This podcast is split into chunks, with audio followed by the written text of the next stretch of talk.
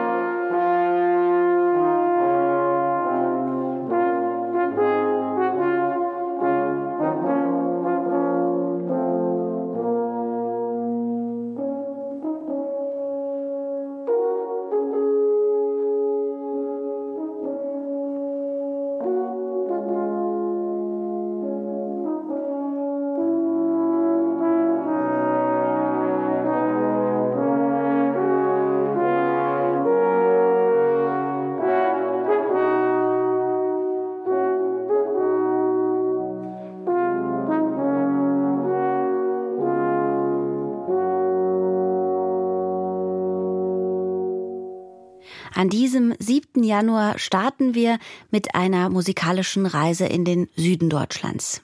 Erkennen Sie den Dialekt?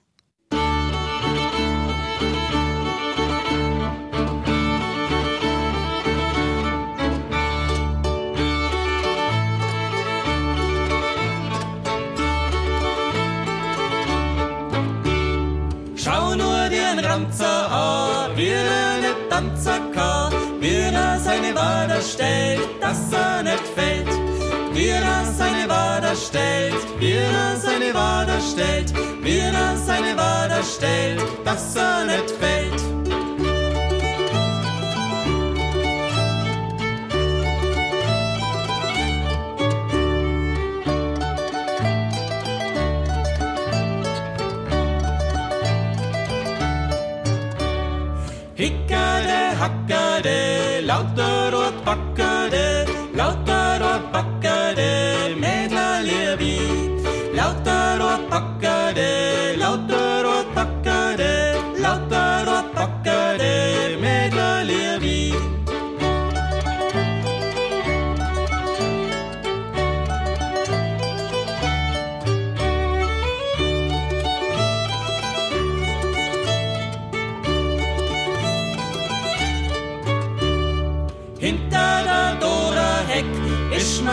Schatz verreckt, wenn nur der Teufel dir Dora Heck.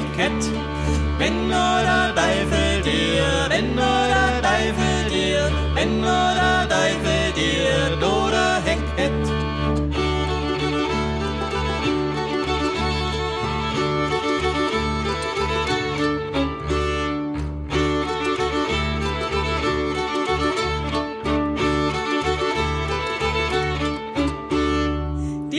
Seinem Pompadour, den jagen wir gleich davor. Der macht der ganze Tag, bom, bom, bom, bom. Der macht der ganze Tag, der macht der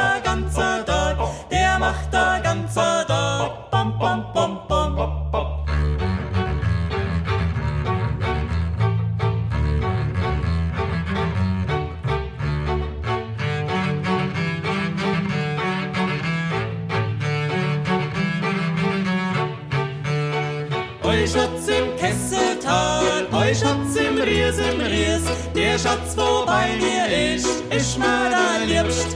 Der Schatz, wo bei mir ist, der Schatz, wo bei mir ist, der Schatz, wo bei mir ist, ist mir der Liebst.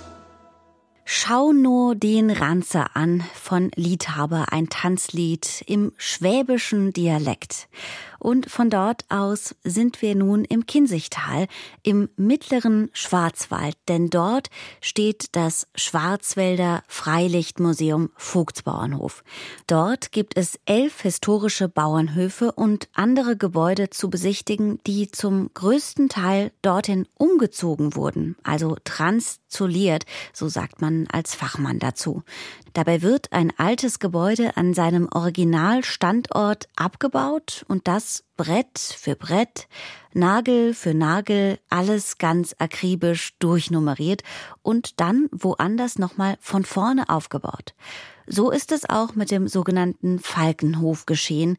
Der wurde vor fast 300 Jahren in Buchenbach bei Freiburg, also im Südschwarzwald, errichtet und ist nun seit rund 25 Jahren im Freilichtmuseum im Kinzigtal gelandet. Das ist natürlich eine Attraktion zum Beispiel für Familien, denn die können sich alle Räume des riesigen alten Bauernhofs anschauen, dazu die Ställe, in denen zum Teil alte Haustierrassen gehalten werden, wie zum Beispiel Schweine, Rinder, Ziegen und auch Pferde und den Garten, der zum Hof gehört.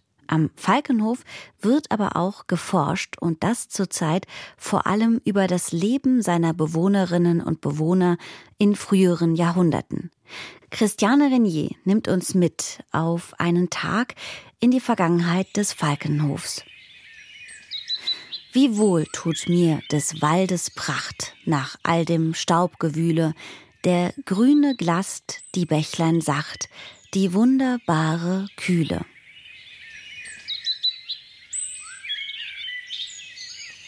O Menschentum, mich fröstelt fast vor deiner Sehnsucht ringen, vor deinen Mühen, deiner Hast nach flüchtig eitlen Dingen. Natur, nur spendend liegst du da, mit Glanz und Blumendüften, umhaucht von Frieden fern und nah und reinen Himmelslüften. Es ist ein schöner, aber kühler Frühjahrstag im Jahr 1769 in Buchenbach in der Nähe von Freiburg im Südschwarzwald. Die Sonne ist gerade aufgegangen. Über dem Falkenhof mit seinem gewaltigen heruntergezogenen Walmdach und den vier Stockwerken. Architekten nennen diesen Gebäudetyp Zartener Haus. Also dieser Baustil ist da sehr signifikant und typisch für die Gegend. Zarten, dann denken wir vielleicht an Kirchzarten, dann können wir es etwa auch regional etwa verorten. Aus dieser Region, Dreisamtal, Buchenbach, Wagenstein, Kirchzarten, so diese Ecke, findet man oft diesen Bautyp, mächtiges Dach, die Wohnung zum Tal hin, der Wirtschaftsteil, sprich Stall und Heubühne zum Berg hin. Eine Vollholzkonstruktion, wobei vorne der Sockel massiv gemauert ist, so wie man es hier auch sieht. Das sind im Wesentlichen die Stilmerkmale dieses Gebäudes. Thomas Hafen ist der wissenschaftliche Leiter des Freilichtmuseums Vogtsbauernhof bei Gutach im Schwarzwald. Er erforscht das Leben in den alten Schwarzwaldhöfen der vorindustriellen Zeit. Sein besonderes Interesse gilt der Familie Zipfel, die im 18. Jahrhundert den Falkenhof sehr erfolgreich bewirtschaftet hat. Andreas Zipfel der Erste, der hat die Magdalena Roth geheiratet. Die kam auch aus einem gut betuchten Haus. Ihr Vater war der Vogt Michael Roth aus Littenweiler. Und die beiden hatten dann, man darf das wohl auch als glückliche Ehe bezeichnen, die hatten zehn Kinder die, die Kinder Johann, Markus, das waren ja damals oft Apostelnamen natürlich. Dann gab es die, die Magdalena, die Barbara, die Katharina, die Maria, den Andreas, den, den Markus. Also man sieht doch eine, eine sehr christliche Familie, was sich in den Namen der Kinder da auch widerspiegelt. Zurück zum Frühlingsmorgen im Jahr 1769. Drinnen macht die Bäuerin Magdalena Zipfel gerade Feuer und bereitet das Frühstück vor. Unterdessen gehen Vater Andreas und die älteren Söhne in den Stall. Als erstes werden die Kühe gemolken. Dann geht es ans Ausmisten und Füttern. Auch im Schweinestall ist einiges zu tun, ebenfalls ausmisten und füttern. Das dauert eine ganze Weile und ist eine anstrengende Arbeit, zumal vor dem Frühstück. Andreas, Markus und Johann sind deshalb ganz schön hungrig, als sie sich in der großen Stube des Falkenhofs an den Frühstückstisch setzen. Es gibt Milchsuppe und Brot zum Eintunken. Falkenhof hat eine sehr intensive Viehwirtschaft. Für ein Jahr sind im Falkenhof 24 Ochsen genannt. Das ist eine unglaubliche Menge an Ochsen. Also es war früher ein Reichtum, wenn man ein Ochsengespann hatte. Also zwei Ochsen, um eine Kutsche zu ziehen oder den Flug zu ziehen. Es war also ein, ein, ein reicher Hof, Viehwirtschaft, aber auch Waldwirtschaft und natürlich ja Getreide hatte man auch. Man hat da Roggen und Hafer vorwiegend angebaut. Die Familie hat ihr Frühstück beendet und jeder geht seiner Arbeit nach. Vater Andreas fährt in den Wald. Er muss dort lagerndes Holz holen und die Wege durch den Wald nach dem Winter wieder sicher machen. Ein Teil des Holzes ist fürs Heizen und Kochen. Ein weiterer muss an den Grundherrn, die Stadt Freiburg, abgegeben werden. Markus und Johann packen mit an. Ihre Mutter, Magdalena Zipfel, im Museum dargestellt von der Gutacherin Walburga Schmalz, erklärt die Rolle der Kinder im 18. Jahrhundert. Also die Gavin Kräuser die Größeren müssen das Vieh hüten, denn wir haben keinen Weidezaun. Auf die ganz Kleinen passt die Magd auf. Und die anderen müssen mir im Haushalt helfen. Oder im Garten. Die müssen alle mitarbeiten. Oder halt im, im Garten helfen, also die müssen mitschaffen. Schule damals kein Thema. Generell kommen die Schulen im Schwarzwald relativ spät. Erst im 19. Jahrhundert gibt es die ersten Schulen. Bis dahin gab es zwar Dorfschulen und es gab auch äh, Dorflehrer, äh, wobei das keine ausgebildeten Pädagogen waren, sondern das waren meistens waren es Handwerker, die sich so verletzt hatten, dass sie ähm, auf dem Hof nicht mehr zu gebrauchen waren, so hart das klingt.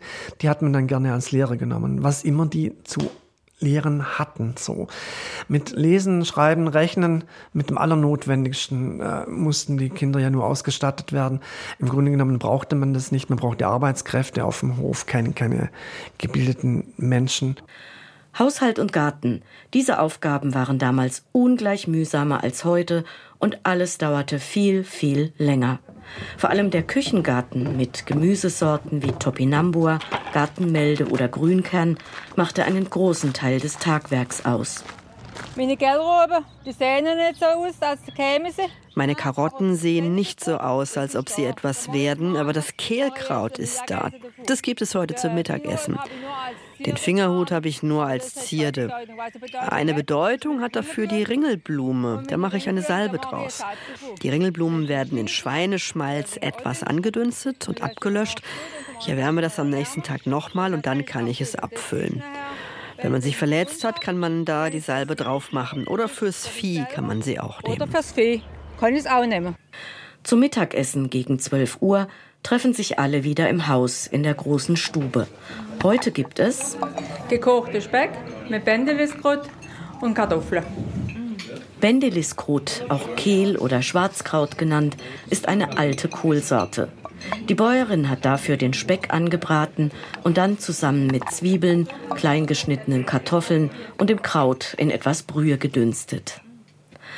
Nach dem Essen gehen die Familienmitglieder, die Knechte und Mägde wieder an ihre Arbeit auf dem Feld oder im Haus. Eine Unterbrechung dieser Routinen gibt es nur am Sonntag. Das Leben in Buchenbach-Wagensteig war damals überwiegend katholisch und sehr fromm. Also, da gehen wir in den Gucke, da wir den Stall fertig kriegen. Sonntags machen wir erst die Arbeit im Stall, essen schnell etwas und dann gehen wir zur Kirche. Danach gehen die Männer zum Frühshoppen, die Frauen nach Hause zum Kochen. Dann kann es passieren, dass die Männer nicht zum Mittagessen kommen. Dann gibt es eine Brummelsuppe. Das heißt, die Bäuerin mault, sie schimpft und das heißt im Dialekt dann, es gibt eine Brummelsuppe. Und das heißt im Dialekt gibt eine Brummelsuppe. Im Jahr 1769 war für die Familie Zipfel die Welt also noch in Ordnung. Doch nur zwei Jahre später sollte sich das Leben auf dem Falkenhof nach tragischen Ereignissen grundlegend ändern. Im April noch, da hat äh, die Magdalena noch ein Kind zur Welt gebracht, ein, ein, gesundes Kind, während die anderen Kinder wohl schon sehr, sehr krank waren. Es sterben dann im Laufe des Jahres äh, drei Mädchen in, in dem Haus. Der Vater, Andreas Zipfel, von dem wird berichtet, dass er seine Familie gepflegt hat, auch seine Frau, die natürlich durch die Geburt von zehn Kindern sehr äh, beansprucht war. Und dann hat der Vater alle gepflegt, bis er dann in einer tragischen Augustnacht, wir wissen leider nichts genaueres drüber, die Pferde anspannen ließ und rast in den Wald und verunglückt da tatsächlich. Also es sieht aus unserer Sicht so ein bisschen wie ein Gottesurteil aus, wie eine Verzweiflungstat. Er wird dann von den äh, Pferden zertrampelt, überlebt aber diesen Unfall noch und liegt dann noch zehn Wochen in so einem komatösen Zustand noch, noch im Haus, bevor er dann schließlich tatsächlich stirbt. Den Wissenschaftler Thomas Hafen hat das alles nicht kalt gelassen. Er hat akribisch alle noch existierenden Unterlagen durchforstet. Ich wollte wissen, an was diese Kinder gestorben sind, weil in Buchenbach tatsächlich nichts von einer Epidemie bekannt ist. Also das, was man heute dann Scharlach nennt, das war damals ganz neu nicht, aber es war noch unbekannt und es gab noch keine Medikamente. Die äh, Symptome, das ist natürlich schwierig, was liest man in den Akten für Symptome, so. Aber es spricht alles für, für Scharlach. Die Mutter, Magdalena Zipfel, hat trotz all dieser Schicksalsschläge den Hof viele Jahre alleine weitergeführt. Eine großartige Leistung, denn ein Schwarzwaldhof zur damaligen Zeit brauchte sowohl den Bauern als auch die Bäuerin ganz dringend, um reibungslos zu laufen. Wie schwer der Verlust ihres Mannes für Magdalena Zipfel gewesen ist, können wir heute nur ahnen. Andreas muss ihr in jeder Hinsicht furchtbar gefehlt haben. Von solchen Gefühlen singt heute die gebürtige Schwarzwälderin Magdalena Ganter in ihrem Song Min Ma. Mein Mann ist fort. Er sah so schön aus, als ob er schlafen würde. Seither habe ich das Bett nicht mehr gemacht. Seither wach ich über ihn, Tag und Nacht.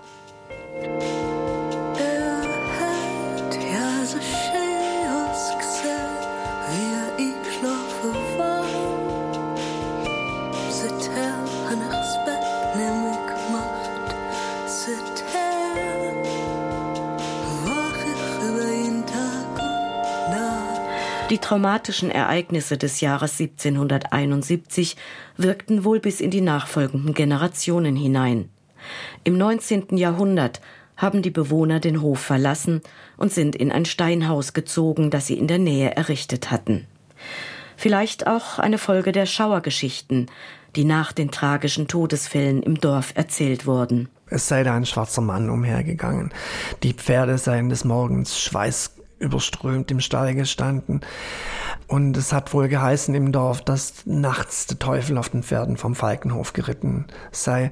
Was wahrscheinlich, was heißt da wahrscheinlich? Ich bin mal nicht ziemlich sicher, dass es nicht stimmt.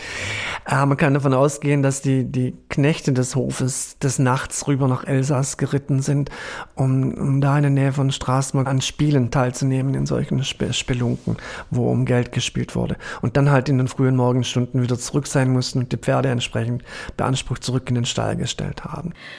Zurück in den unbeschwerten Frühling des Jahres 1769. Zum Abendessen versammelt sich wieder die ganze Familie um den großen Esstisch in der Stube. Es gibt Reste vom Eintopf am Mittag. Gegessen wird aus einer gemeinsamen Schüssel aus Holz, die am Schluss mit Brotscheiben ausgewischt wird. Übrig bleibt diesmal nichts. Porzellangeschirr ist in dieser Zeit noch ein Luxusgut. Gekocht und geheizt wird mit Holz. Der reiche Falkenhof verfügt über ein richtiges Heizsystem mit zwei Kachelöfen, über das man mehrere Räume beheizen kann. Aber wie waren die hygienischen Verhältnisse zu dieser Zeit? Im, im Falkenhof verblüffend gut. Und das ist alles relativ. Von aus der heutigen Sicht darf man das nicht nicht bewerten. Wenn man den Falkenhof vergleicht mit ähnlichen Hofanlagen aus derselben Zeit, dann haben wir hier eine Brunnenanlage ganz nah beim Haus unter dem Dach fließendes Wasser, kaltes Wasser natürlich, Bachwasser natürlich, aber unmittelbar vom Wohnteil aus erreichbar und zwar noch überdacht. Also das ist fast schon eine, eine luxuriöse Ausstattung, da am Morgen ging man hin zum, zum Waschen, da hat man das Wasser geholt zum, zum Kochen.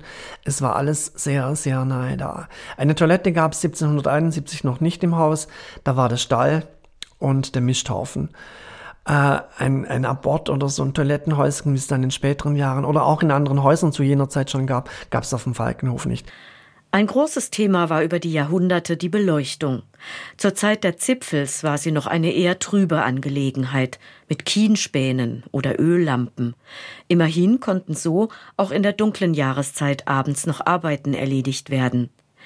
Im Freilichtmuseum Vogtsbauernhof gibt es einen Raum, in dem die wechselnden Beleuchtungsarten der vergangenen Jahrhunderte simuliert werden vom Kienspan bis zum Halogenlicht. Besucher können das per Knopfdruck ausprobieren. Thomas Hafen. Wenn man so Kulturgeschichte von Beleuchtungsmitteln wie auch von Fortbewegungsmitteln oder sonst was liest, dann meint man immer, bis in einem Jahr gab es das und dann zack und dann gab es das Neue. Oft hat sich das Alte und das Neue überlagert. Also auch den Kinspan, der wurde noch genutzt, als man schon Tranfunzeln benutzt hat, als man schon Petroleumlampen hatte. Da waren aber immer noch Kienspäne im, im Haus. Und so war der Bauer nicht, dass er das Alte fortgeworfen hat, kaum dass das Neue im Haus war. Also die, die Dinge, die Entwicklungsschritte, die überlagern sich immer. Zu Bett gehen zumindest die erwachsenen Bewohner des Falkenhofs erst gegen Mitternacht, wenn alle Arbeit erledigt ist. Die Schlafenszeit ist kurz. Pünktlich bei Tagesanbruch meldet sich der Biowecker draußen auf dem Misthaufen. Und dann beginnt wieder das übliche Tagwerk. Es ist wirklich erstaunlich, wie viel die Forschung heute über das Leben in der damaligen Zeit weiß, zwei, dreihundert Jahre in der Vergangenheit. Im Freilichtmuseum Vogtsbauernhof basiert das wissenschaftliche Arbeiten zu einem großen Teil auf Grundlagen, die der 2022 verstorbene Historiker Dieter Kaus geleistet hat. Er war von 1981 bis 2002 wissenschaftlicher Leiter des Museums, also der Vorgänger von Thomas Hafen. Dr. Dieter Kaus war ein begnadeter, äh, enthusiastischer Archivar, ein Religionshistoriker und hat, das ist sein Verdienst für alle Zeit, die Geschichte der Höfe zurückverfolgt, bis es wirklich kein Dokument mehr gibt. Also er kommt im Volksbauernhof bis 1423 zurück. Man kann sagen, dass Dr. Kaus zumindest die Höfe, die zu seiner Zeit schon gestanden haben, hier und die er teilweise auch geholt hat bis in die letzten Aktenkammern durch, durchforstet hat. Man kann davon ausgehen, dass er kaum was übersehen hat. Das ist ein Schatz, von dem wir heute noch profitieren. Wir können immer schauen, was hat Dr. Kaus dazu hinterlassen. Er hat auch viel publiziert zu unserem Glück und das sind so die, die wissenschaftlichen Grundlagen. Vielen von uns in der heutigen hektischen, digitalisierten Zeit erscheint ein solches Leben erstrebenswert. Eins sein mit der Natur, kein Stress, vorhersehbare Aufgaben, harte körperliche Arbeit, die einen nachts gut schlafen lässt. Dazu die großartige Landschaft des Schwarzwalds, von vielen Dichtern gerühmt. Aber ob die Bauern damals das auch so gesehen haben? Thomas Hafen, der wissenschaftliche Leiter des Freilichtmuseums Vogtsbauernhof. Ich bin mir sicher, dass die bäuerliche Bevölkerung in früheren Jahrhunderten das nicht als Romantik wahrgenommen hat, auch die Landschaft nicht als schön empfunden hat. Das ist ein Privileg, ein Luxus, den wir uns heute leisten können, eine Landschaft als schön zu empfinden. Für die Bauern war Landschaft Arbeit und das Leben auf dem Hof war Überlebenskampf. Und da war keine Zeit dafür, das zu gutieren, ob das jetzt romantisch ist, was das mit mir macht, wie schön es jetzt ist. Ich glaube, all das sind Kategorien der Bewertung, die wir erst in der neuen Zeit uns angeeignet haben und uns auch heute erst erlauben können.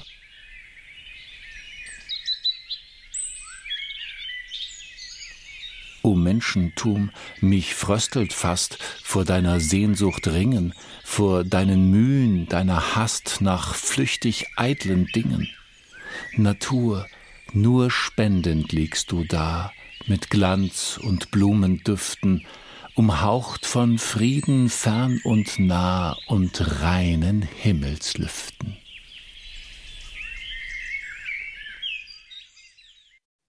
Im Kinzigtal im mittleren Schwarzwald, dort steht das Schwarzwälder Freilichtmuseum Vogtsbauernhof. Dort gibt es elf historische Bauernhöfe und viele andere Gebäude zu besichtigen.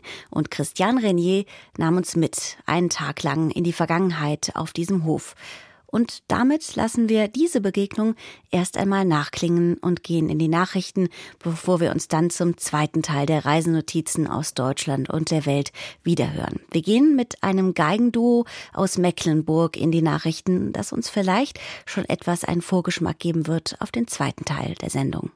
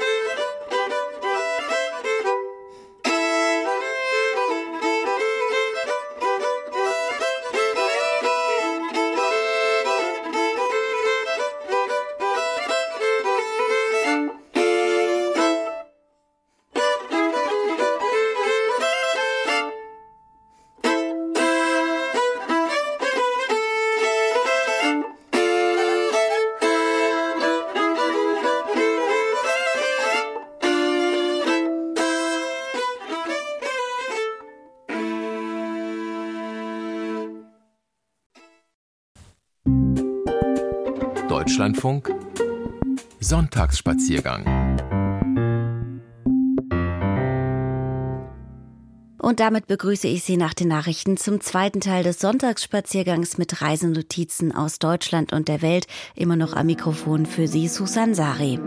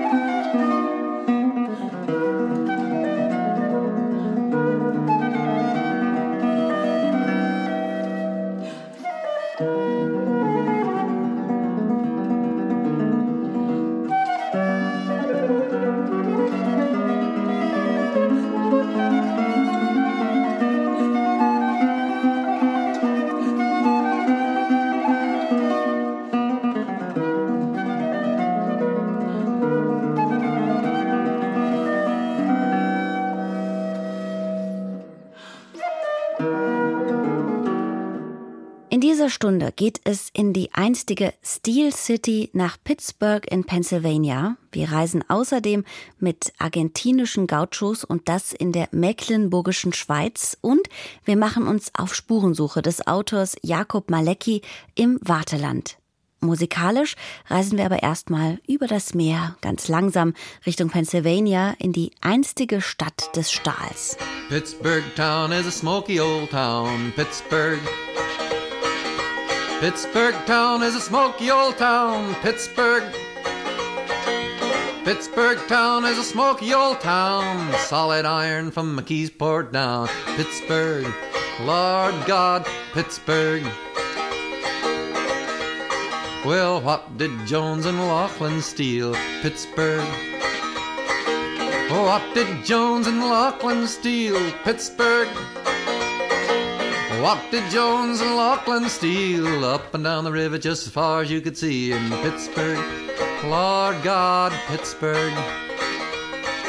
All I do is cough and choke in Pittsburgh. All I do is cough and choke in Pittsburgh. All I do is cough and choke from the iron filings and the sulfur smoke in Pittsburgh. Lord God, Pittsburgh. From the Allegheny to the Ohio in Pittsburgh. Allegheny to the Ohio. Allegheny to the Ohio. They're joining up in the CIO in Pittsburgh. Lord God, Pittsburgh.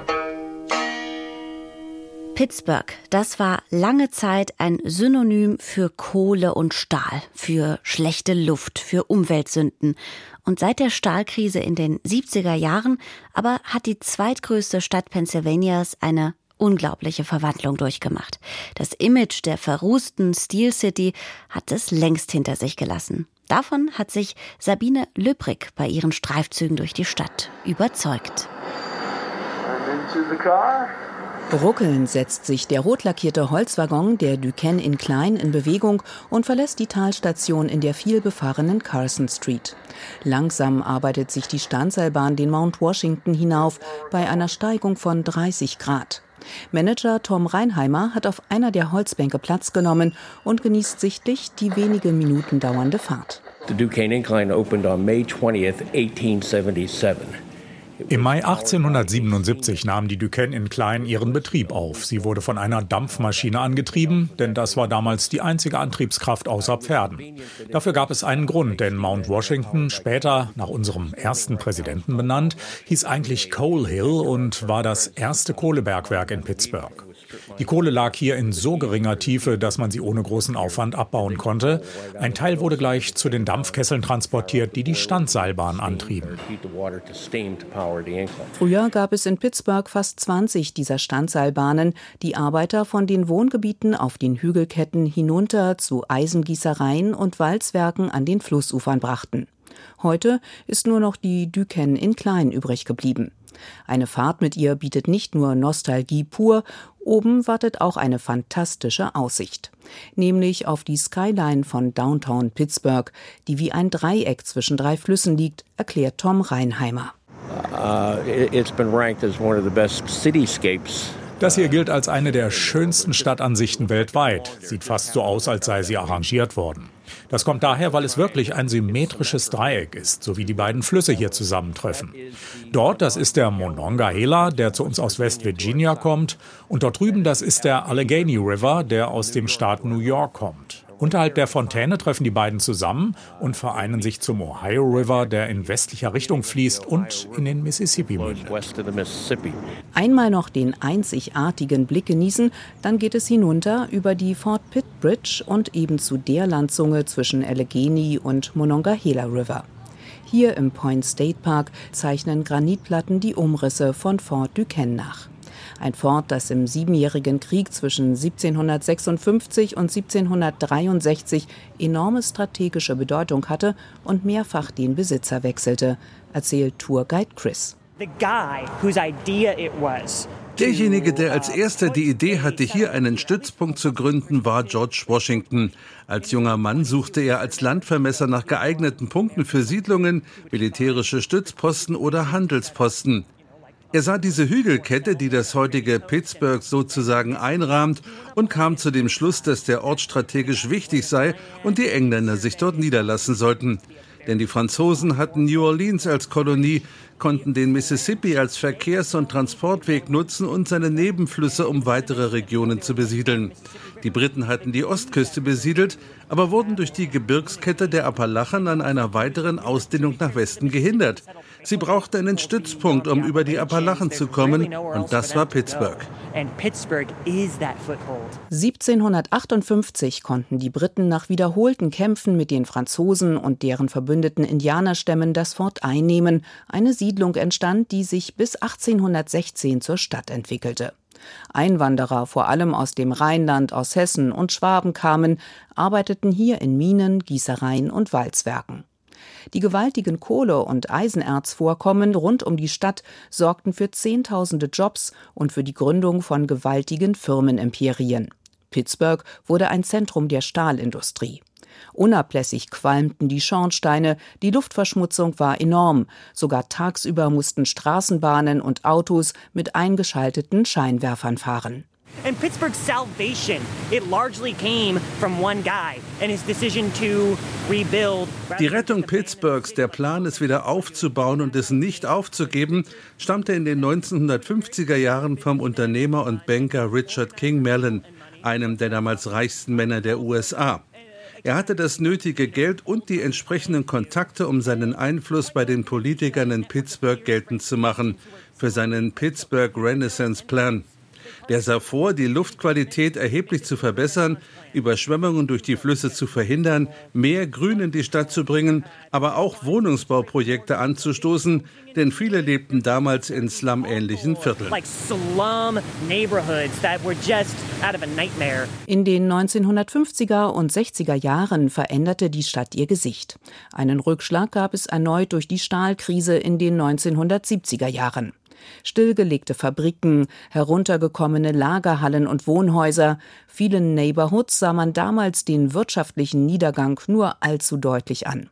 Doch seitdem hat sich enorm viel getan.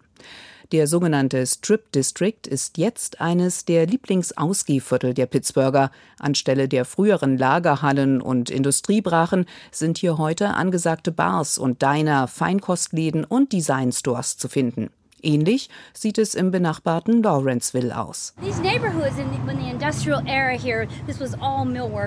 Das waren hier früher Wohngebiete für die Arbeiter aus den Walzwerken und Fabriken.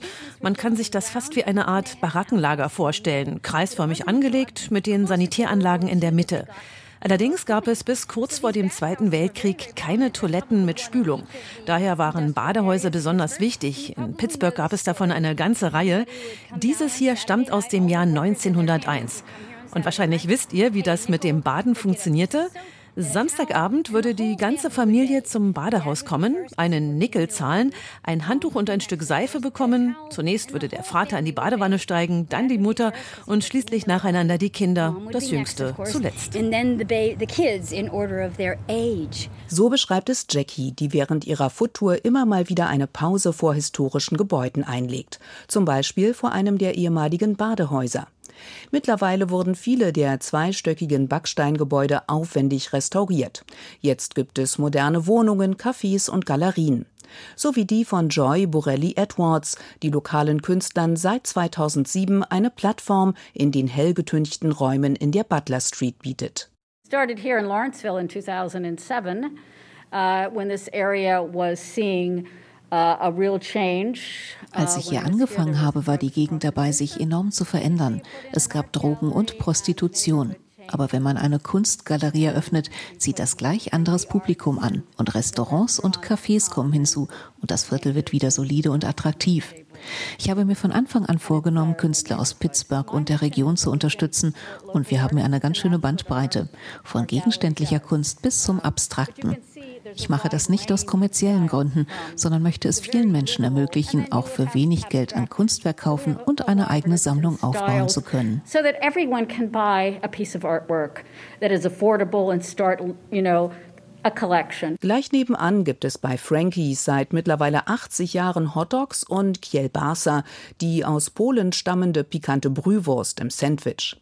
Man sitzt an kleinen Tischen oder auf einem der mit rotem Vinyl bezogenen Hocker vor dem Tresen und fühlt sich wie in einem Film aus den 1950er Jahren. Nur wenige Hausnummern weiter hat gerade eine Matcha-Tea-Bar eröffnet, neben einem Tattoo-Studio und einem Restaurant, das gehobene italienische Küche inmitten zeitgenössischer Kunst bietet. Gerade diese Mischung macht Lawrenceville zu einem bunten Kaleidoskop und spiegelt, wie dicht Traditionelles und Trendiges in Pittsburgh beieinander liegen. Pittsburgh, zweitgrößte Stadt Pennsylvanias, einst Stadt des Stahls genannt, die hat eine erstaunliche Verwandlung durchgemacht und Sabine Löbrig hat uns mitgenommen auf einen Spaziergang durch die Stadt. Von hier aus reisen wir musikalisch zu einer besonderen argentinischen Sängerin und Gitarristin mit einem besonderen traditionellen Volkslied. Luciana Jury, sie singt übersetzt O Vögelchen, das du singst heißt so viel wie O kleiner Vogel, du singst, für die ruhigen Morgen, weil du jemandem Leben gibst. Und du vergrößerst meine Sorgen, denn mit so viel Strenge hast du meine Liebe bestraft.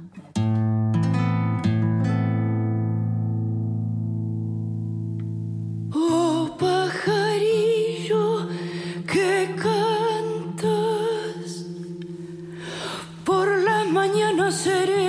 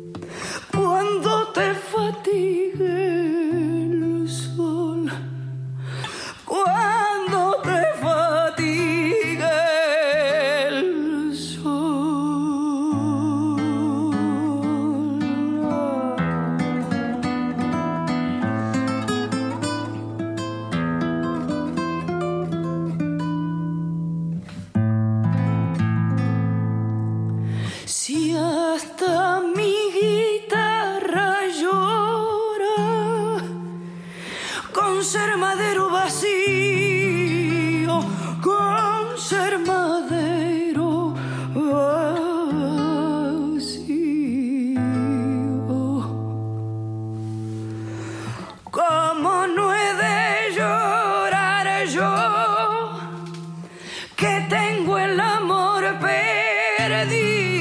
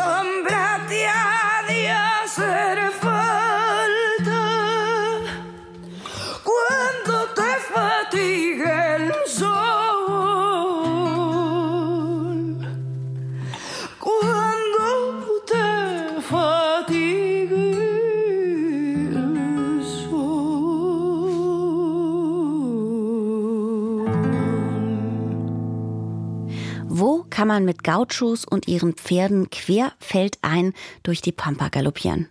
Hm, vor allen Dingen würde man nicht meinen in Deutschland, aber genauer gesagt in Mecklenburg-Vorpommern. In dem dünn besiedelten deutschen Bundesland hat der Argentinier Amancio Mendiondo südlich von Rostock eine zweite Heimat gefunden. Die Einsamkeit und Schönheit der mecklenburgischen Schweiz faszinieren ihn. Und auf seiner Farm Kavalan hält er Polopferde, mit denen er und seine Gäste in Gaucho-Manier den wilden Osten erkunden. Mit Asado und Pena. Fast wie in Patagonien. Michael Marek und Anja Steinbuch waren für uns im Wilden Osten. Pago donde nací. Es la mejor creencia. Y más me lo recuerda mi larga ausencia, sí, sí. Amancio Mendiondo singt von Fernweh, von der Schönheit seiner Heimat, von Pferden, Freundschaften und natürlich von der großen Liebe. Der Argentinier mit dunklem Bart und Wuschelhahn stammt aus der Nähe von Buenos Aires. In Deutschland hat er ein neues Zuhause gefunden, in Mecklenburg-Vorpommern auf dem platten Land. La Pampa mit fruchtbaren Böden zwischen Ostsee und eiszeitlich geformten, hügeligen Recknitztal und immer mit einem rauen Wind um die Ohren. Ja, für mich ist ein bisschen wie zu Hause. Denn für mich Reiten auf Straßen oder zwischen Häusern ist nicht so schön. Und ja, hier hat man schon ein bisschen ein Gefühl von Patagonien. Ein kleines Patagonien hier in Mecklenburg. Suelo querido suele prendarse, ay, ay, ay, sí, sí. Ein Volkslied aus dem 19. Jahrhundert, als in Südamerika, vor allem aber in den weiten Grassteppen Argentiniens, die Rinderzucht ohne die Gauchos, die berittenen Landarbeiter, undenkbar war. Bis heute sind sie Teil der argentinischen Identität und für Amancio Mendiondo Teil seiner Familienbiografie.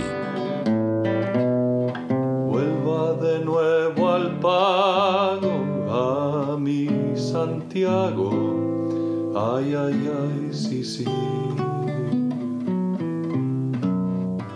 Heutzutage ist die Gaucho-Kultur verbunden mit dem Leben auf dem Land und mit der Rinderzucht. Und dann gibt es auch die Traditionen zu den Pferden und mit der Musik. Am Anfang war die Figur der Gauchos eher eine romantische Figur. Ja, ihr müsst jetzt raus. Bitte. Mendiondo ist 2011 von Argentinien nach Deutschland gekommen. Der Liebe wegen. Er wohnte in Hamburg. Jahrelang suchte er einen Ort gleich der argentinischen Pampa, um sich heimisch zu fühlen. Hier in Großrizeno, eine halbe Stunde Autofahrt von Rostock entfernt, hat er diesen Ort gefunden. Bueno.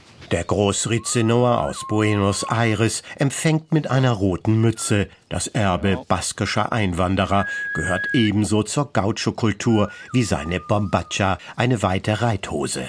Amancio Mendiondo ist kein Gaucho, aber er hat von den Wanderhirten das Reiten gelernt, die Arbeit mit Rindern und das Musizieren mit Freunden und Fremden, meist an einem großen Lagerfeuer mit viel gutem Essen und immer an der frischen Luft. Genau das lebt er jetzt hier in der mecklenburgischen Pampa, trotz aller Unterschiede. Also die Sprache ist nicht ganz ähnlich. Das klingt ein bisschen anders als Spanisch schon. Die Gauchos gibt es hier auch nicht. Diese Gaucho-Kultur ist natürlich hier nicht zu sehen, nicht zu finden. Die Straßen sind asphaltiert hier, obwohl wir auf dem Land sind. Da hatten wir in unserer Farm 15 Kilometer Sand weg. Und das ist normal, wenn man auf dem Land in Argentinien ist hat man automatisch viele Kilometer Sand weg. Doch in einem gleichen sich die argentinische und die mecklenburgische Wildnis in der Weite und den Entfernungen zur nächsten Stadt. Eine scheinbar grenzenlose Natur, die vielen Wildtieren einen Lebensraum gibt, der oftmals starke, raue Wind und manchmal ein Himmel, der in eine sternenklare Nacht hineinblicken lässt diese Ecke ein bisschen weit entfernt ist, wobei das nicht unbedingt in Kilometer weit ist, aber schon eine Distanz liegt zwischen hier und Menschen, die in anderen Orten Deutschlands wohnen. Und das ist eine Ähnlichkeit, wenn man auf dem Land in Argentinien wohnt, ist auch weit weg von der Stadt. Das Leben mit und in der Natur genießen, unter freiem Himmel schlafen, Ausritte auf argentinischen Pferden, mit bequemen Sätteln, scharfell gepolstert, mit Pausen, Picknick und Siesta, das ist für Amancio Mendiondo Gaucho-Tradition und echte Lebensqualität, die er hier im wilden Osten seinen Gästen bieten will. Eine Ferienwohnung hat er bereits fertig renoviert und zwei Glampingzelte stehen hinter dem Haus auf einem Feld bereit. Und ganz nebenbei zeigt Mendiondo den Besuchern, wie man in Argentinien Pferde hält, sattelt und wie man es schafft, den ganzen Tag zu reiten. In Patagonien zu reiten ist anders als wie ich als Kind auf unsere Farm geritten bin. Denn dort in Patagonien, um die Rinder zu checken, ist man den ganzen Tag vielleicht unterwegs auf dem Pferd, weil die Flächen so wahnsinnig groß sind. Irgendwie hatte ich das Gefühl, Anfänger zu sein. Denn dort zu reiten ist schon eine andere Nummer. Mit den Gauchos unterwegs zu sein, fühlte ich mich, als hätte ich fast keine Reiterfahrung gehabt. Weil das ein anderes Niveau plötzlich war. Den ganzen Tag unterwegs, wie man das Pferd an den Buschen festbindet, wie man in die Weite guckt und die Rinder oder die Pferde in die Weite, die Gauchos super schnell finden. So, das war jetzt schon jetzt für einen Gaucho schon übertrieben. Ich bin erst mit einer Seite fertig. Siehst du?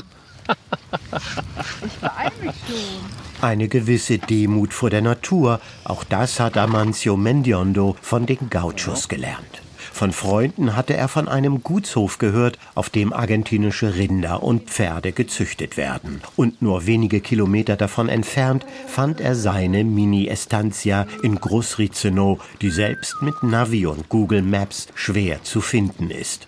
Bis Rostock sind es 30 Kilometer, nach Hamburg und Berlin 200. Bei mir ist es so, dass weil ich das Leben auf dem Land so gerne mag, dass ich diesen Kontakt mit der Kultur, mit der ländlichen Kultur sehr vermisse.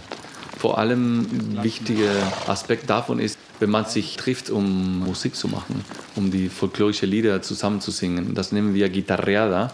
Und das ist eine Sache, die ich sehr vermisse. Und das, wenn man auf dem Land ist, mehrere Tage unterwegs von dem Pferd oder auf einer Estancia und abends man sich trifft und mehrere Leute spielen Gitarre gleichzeitig, die Gitarre wird in die Runde und dann mehrere singen, alle hören zu, wird getanzt, gibt es ein Lagerfeuer dazu. Dieses Treffen, Gitarre, das vermisse ich sehr. Cuando nada te debía, toda el alma me robaste, toda el alma me robaste. Y recuerdo que pecaste, ladrona del alma mía, ladrona del alma. Oft ist ihm das Leben in Deutschland zu reglementiert. Dann fehlt Mendiondo die Lässigkeit, mit der man Ausflüge plant, manchmal ohne Helm ausreitet, Projekte anschiebt und auch mal Risiken eingeht. Das sei in Argentinien anders. Und dann ist da noch die Spontanität, die dem Argentinier im wilden Osten etwas fehlt. Hier muss man schon im Voraus, in mehreren Tagen im Vorfeld wissen, ob man sich an einem Mittwoch um 18 Uhr mit jemandem treffen will. Und das kann ich immer noch nicht planen, das weiß ich nicht. Das möchte ich auch nicht wissen, ob ich an dem Tag die Person treffen möchte oder nicht. Und dann, wenn man nicht so tickt, dann ist es natürlich schwierig, weil dann rufe ich jemanden an und sage, lass uns heute treffen und dann ist man normalerweise schon verplant und dann passt das nicht. Das finde ich schon schwer. Und ich weiß, jeder, der aus Argentinien kommt, hat die gleiche Schwierigkeit. Auf einer Weide, ein paar hundert Meter von der Farm entfernt, grasen friedlich sechs Pferde. Criochos. Diese südamerikanische Rasse ist besonders robust, nervenstark und ausdauernd. Sie wurde für die Arbeit auf den argentinischen Estancias gezüchtet und gehen auf die iberischen Pferderassen der Kolonialzeit zurück. Auch das Blut der nordamerikanischen Wildpferde soll in ihren Adern fließen. Sie werden auch im Polosport eingesetzt. Die reitet man, wie wir in Argentinien, einhändig und die leben das ganze Jahr draußen so wie wir in Argentinien gerne die Pferde haben. Die sind daran gewöhnt und deswegen habe ich die Pferde. Und die sind auch super für Ausritte, sind sehr ruhige und äh, wendige Pferde, die sowohl für Anfänger als auch für Vorgeschrittene ganz gute Pferde sind trittsicher, nervenstark, unkompliziert Pferde, auf die man getrost einen Anfänger setzen oder unsichere Reiter auf einer Tagestour mitnehmen kann. Zudem sind sie relativ klein wie ein Pony, doch das hört Amancio Mendiondo nicht so gern. Man würde in Argentinien nie über ein criollos Pony sprechen, aber schon, die sind klein, die sind maximal 1,50 Meter, vielleicht ein bisschen höher, aber nicht mehr. Die sind, die sind kompakter, und die haben viel Kraft schon. Die sind vor allem sehr pflegeleicht. Die sind gesunder. Die kommen auch mit wenig Gras zurecht.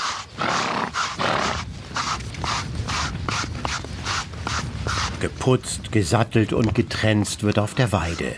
Das Sattelzeug besteht aus einem massiven Ledersattel mit Knauf, einer dicken Satteldecke und einem geflochtenen Sattelgurt. Nachts legen sich echte Gauchos sogar darauf schlafen. Dann geht es los. Eines der Pferde heißt Plancha, hat schöne braune Augen und gerade eine Handvoll Hafer aus einem Eimer bekommen, damit sie ruhig steht beim Aufsatteln. Amancio Mendiondo reitet mit seinem Pferd vorweg. Im Schritt geht es gemütlich einen Hang hinauf und dann wird angetrabt. Alles ist erstaunlich bequem. Ja, wir reiten gerne in diesem Gang. Wir nennen das Trottecito oder Trotte. Und das ist, was auch hier als Jog genannt wird. Und das ist eine Art Mischung zwischen Schritt und Trab oder ein ganz langsamer Trab. Und das Schöne ist, man kann wirklich sehr lange in diesem Gang reiten, denn das ist auch sowohl für das Pferd als auch für den Reiter ganz bequem. Ein großes Feld wird überquert. Der Boden ist weich, aber uneben. Den Pferden macht das nichts aus. Sie stolpern nie. Geschickt wie Bergziegen gleichen sie jede Unebenheit aus. Aber es fehlt ein konstanter Zügelkontakt, so wie bei der englischen und deutschen Reitweise. Wir reiten wirklich sehr, sehr locker. Im Vergleich mit dem englischen Reiten reiten wir sehr, sehr locker und sehr unkompliziert. Wenn man gut sitzt und locker sitzt, und gut dem Pferd zeigen kann, was man machen möchte. Sonst könnte man zum Beispiel Rinder nicht treiben. Man muss schon das Pferd beherrschen, aber gerade wenn wir diese Spaziergänge, diese Ausritte machen, wichtig ist einfach, sich zu entspannen und einfach das Reiten genießen. Gerade wenn man mit so lockeren, ruhigen Pferden reitet, Nach einem schnellen Galopp, der aber nie hektisch, sondern mehr schaukelnd rhythmisch bleibt, erreicht Mendiondo einen kleinen Wald. Überall liegen Hölzer quer, die Pferde steigen wie selbstverständlich darüber weg. Auch lustig ist zum Thema Unterschiede, dass man hier in Deutschland total daran gewöhnt ist, wenn man Ausritte macht, dass alle in eine Reihe reiten. Das ist für uns total untypisch. Man würde nie auf die Idee kommen, in eine Reihe zu reiten, sondern immer nebeneinander. Und das ist witzig. Ich sage das immer wieder zu meinen Gästen. Ihr könnt hier gerne nebeneinander reiten, aber zwei Minuten später reiten alle hintereinander in einer Reihe. dann muss ich das auf der Weide wartet der Rest der Herde bereits sehnsüchtig. Die kleine Tour querfeldein hat Spaß gemacht. Es war weniger ein anspruchsvoller Ausritt als ein Eintauchen in die Landschaft mit Rehen, Reihern und Seeadlern. Die Pferde sind Teil des Erlebnisses. Amancio Mendiondo sattelt ab und geht über die Anhöhe zurück zu seinem Hof. Ich bin damit aufgewachsen. Ich war auf dem Pferd, bevor ich laufen konnte. Das verbinde ich mit dem Leben auf dem Land, mit dem freien Leben draußen, ja, mit meiner Kindheit, mit meiner Familie und auch mit den Gauchos, mit dieser ganz besonderen und ganz schönen Art zu leben, auch draußen zu leben. Und auf dem Pferd in der großen Weite zu reiten, das ist schon ein sehr krasses Gefühl von Freiheit.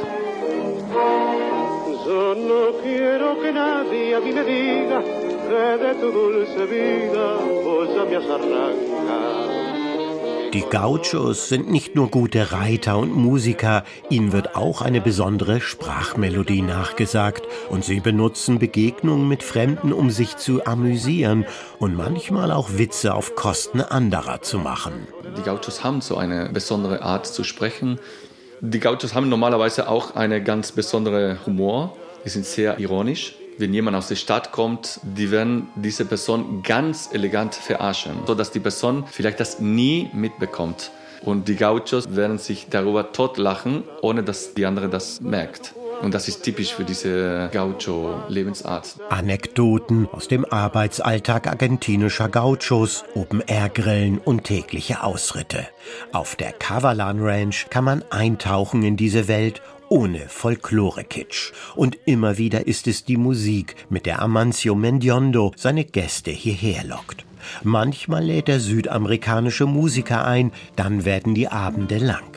Regelmäßig veranstaltet er einen Asado, einen argentinischen Grillabend nach Gaucho-Manier.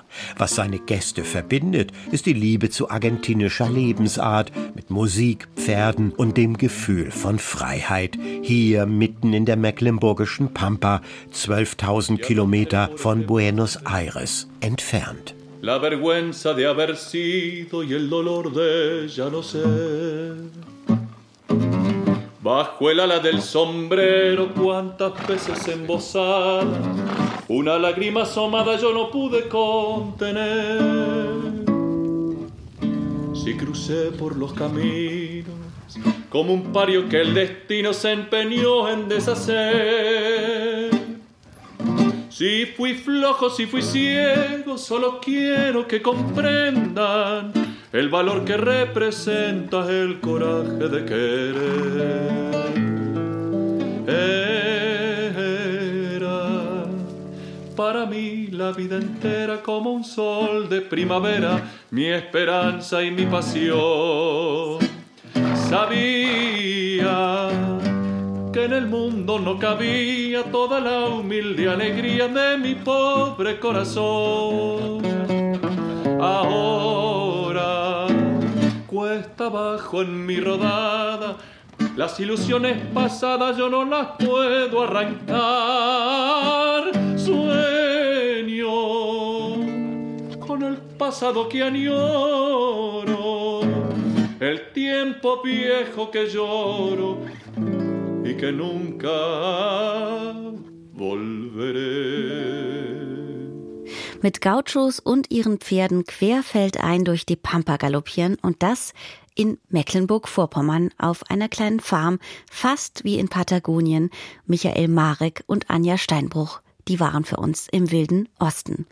Wir bleiben noch einen Moment in Mecklenburg-Vorpommern mit dem Liedermacher-Duo Piatkowski und Rieck aus Rostock. Die machen Musik hier mit einer Vertonung eines sozialkritischen Gedichts von Hoffmann von Fallersleben aus dem Jahr 1845 mit dem Titel Old Mecklenburg Forever.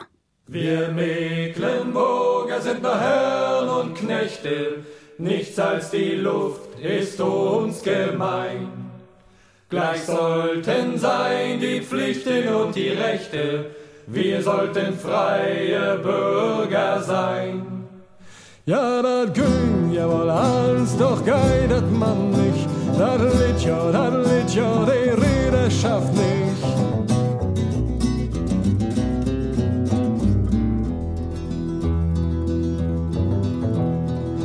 Soldaten haben wir in großen Massen, wo aber ist die Freiheit wo? Wollt einer nur von seinen Vorrechten lassen, so würden ihrer tausend froh. Ja, das ging ja wohl eins, doch geidet man nicht, das litt ja, das litt ja die Räderschaft nicht.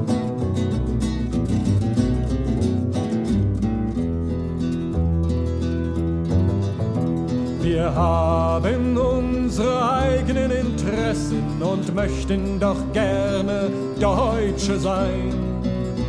Wohlan, so wollen wir uns selbst vergessen und treten in den Zollverein.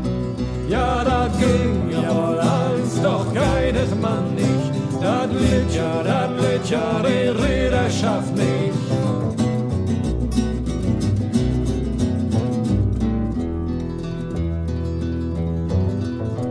Wir Mecklenburger sind doch Herren und Knechte, nichts als die Luft ist uns gemein. Gleich sollten sein die Pflichten und die Rechte, wir sollten freie Bürger sein. Ja, da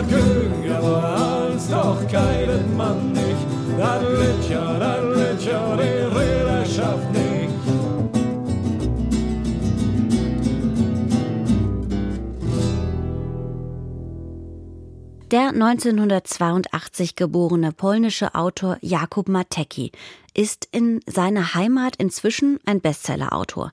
In Deutschland sind bisher aber nur drei Romane von ihm erschienen und die haben es allerdings in sich, sowohl von ihrer überragenden literarischen Qualität wie auch von ihrem Inhalt. Denn es sind zum einen zwar in der Jetztzeit spielende, historisch aber bis in den Zweiten Weltkrieg zurückreichende Romane, haben also auch die Zeit der deutschen Okkupation zum Thema. Zudem ist ihr Schauplatz die Gegend um den Fluss Warte, das Land also, das die Deutschen damals Wartegau nannten und dem Deutschen Reich vollständig einverleiben wollten. Viele Polen wurden vertrieben, statt ihrer Deutsche angesiedelt.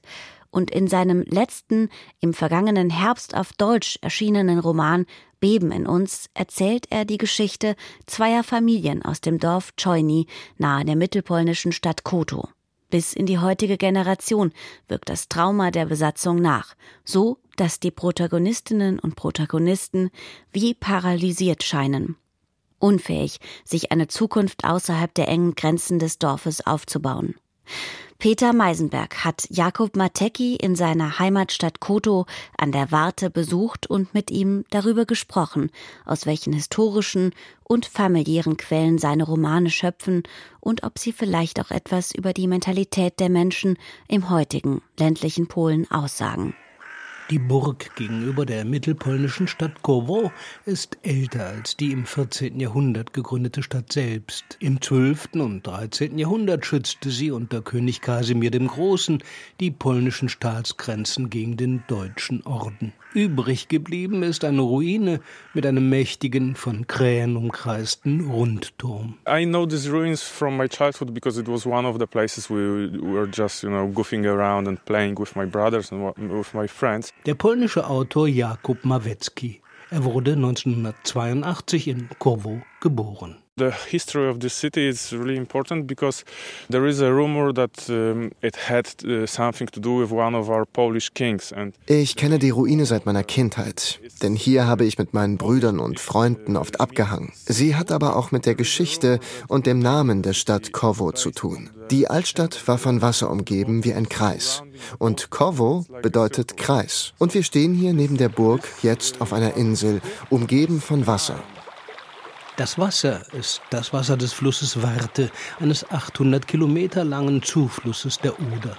Der ruhig fließende und breit durch riesige Schilffelder meandernde Fluss gibt der ganzen flachen Landschaft rund um Kowo ihren deutschen Namen, das Warteland. Es dehnt sich von Lodz im Südosten bis weit über Posen im Nordwesten aus, bildet die Woiwodschaft Großpolen und ist seit Jahrhunderten polnisches Kerngebiet.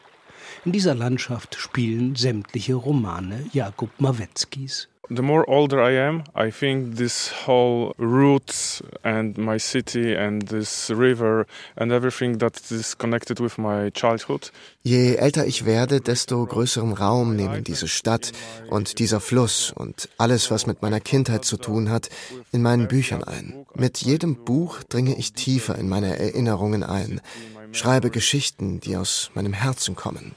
Alle Charaktere in Mawetzkis Romanen sind in den Dörfern rings um Kowo verwurzelt. Ihre Familien leben seit Generationen hier. Mawetzki verfolgt ihre Geschichte bis zurück in die Zeit vor dem Zweiten Weltkrieg. For example, Baby in uns is uh, around 90 years uh, of history of this, this family. Der Roman Beben in uns zum Beispiel umfasst 90 Jahre Familiengeschichte. Ein so riesiger Zeitraum bedeutet natürlich, dass ich über den Krieg erzählen muss. Denn der Krieg war für alle Familien, meine eigene eingeschlossen, die wichtigste Erfahrung. In meinem Roman Saturnin zum Beispiel kehrt der Bruder meiner Großmutter nie aus dem Krieg zurück. Der Krieg war in jeder polnischen Familie präsent und hat dort Spuren hinterlassen co regularnie, co jakiś czas były prowadzone takie łapanki. Myślę, że najczęściej jak potrzebowali Niemcy właśnie ludzi. Katharina Boguslawska stammt aus dem ebenfalls im Warteland liegenden Dorf Czernewice. Sie berichtet, was sie von ihrer Großmutter Sophia Rybak über die Kriegszeit weiß. Sophia war zum Zeitpunkt des deutschen Überfalls auf Polen elf Jahre alt.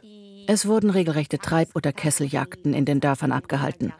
Eine Brigade deutscher Soldaten kam. Sie stiegen von den Lastwagen ab und trieben alle Dorfbewohner, bevorzugt die Männer, in der Dorfmitte zusammen und transportierten sie dann ab.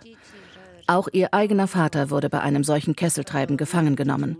Aber aus irgendeinem Grund kam ein deutscher Offizier und holte ihn aus dem Pulk der Gefangenen heraus.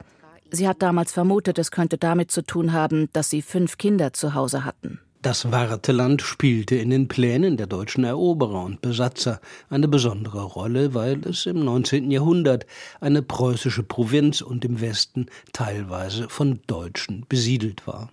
Im Zuge ihrer Germanisierungspolitik im Osten beanspruchten sie es nun ganz für sich, nannten es Wartegau, verdeutschten sämtliche Ortsnamen, nannten Lodz Litzmannstadt und Kowo Wartbrücken. Sie vertrieben viele polnische Gutsbesitzer und siedelten Deutsche auf deren Höfen an. Jest tak, że babcia pochodziła z mieszkała na wsi, nie w dużym mieście, więc myślę, że w dużych miastach była. Im Dorf Czerniewice gab es eine Art Bezirksvorsitzenden, ähnlich wie ein Bürgermeister. Der war ziemlich reich und besaß auch einen Hof. Als die deutschen Besatzer kamen, wurde er von seinem Hof vertrieben. Niemand weiß, ob man ihn in Konzentrationslager oder zum Arbeiten nach Deutschland schickte. Auf seinen Hof kam ein deutsches Ehepaar. Der Mann übernahm auch seine Funktion als Bürgermeister. Am 10. Juni, an einem Montag kurz nach zwölf, kamen zwei Herren in Uniform. Einer sah sehr gut aus. Mama stellte auf den Tisch, was sie hatte, und sie hatte Brot, Butter, Schmalz, Nudeln und Blutwurst. Nachdem die Herren gegessen hatten, stand der gut aussehende auf, lächelte freundlich, schlug Mama mit der Faust auf den Mund und sagte in raschelndem Polnisch, alle sollten machen, dass sie wegkommen. Obwohl es in den Romanen Jakub Maweckis einige solche Szenen gibt, ergehen sich die Kriegsschilderungen darin kaum in Horrorszenarien. Mawetzki bleibt auf Distanz, nimmt immer die Perspektive seiner Figuren ein, die eher ungläubig den Schrecken um sich herum wahrnehmen.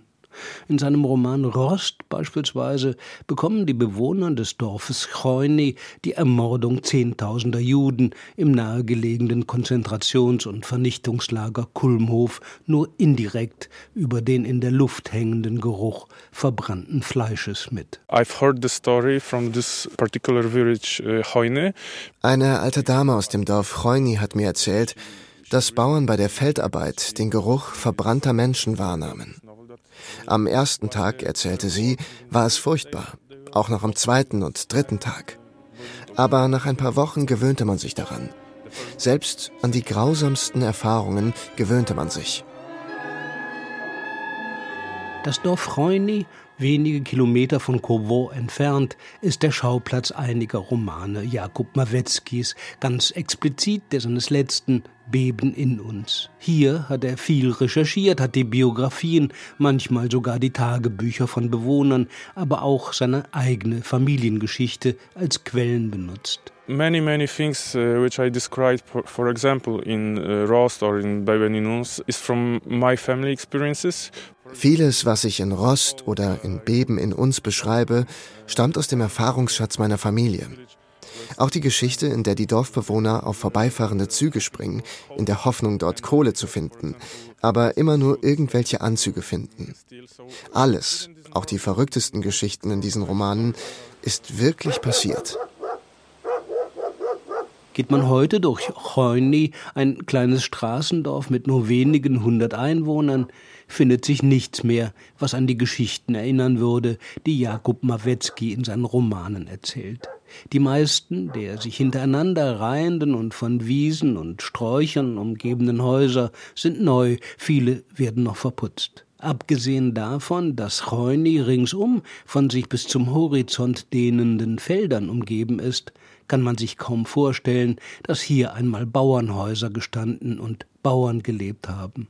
Und doch, glaubt man Jakub Mawetzki, befindet man sich hier immer noch in einer hermetischen, sich nach außen verschließenden bäuerlichen Welt. My world, as I knew, was always very small and uh, hermetic, you could say. Meine Welt hier war klein und hermetisch.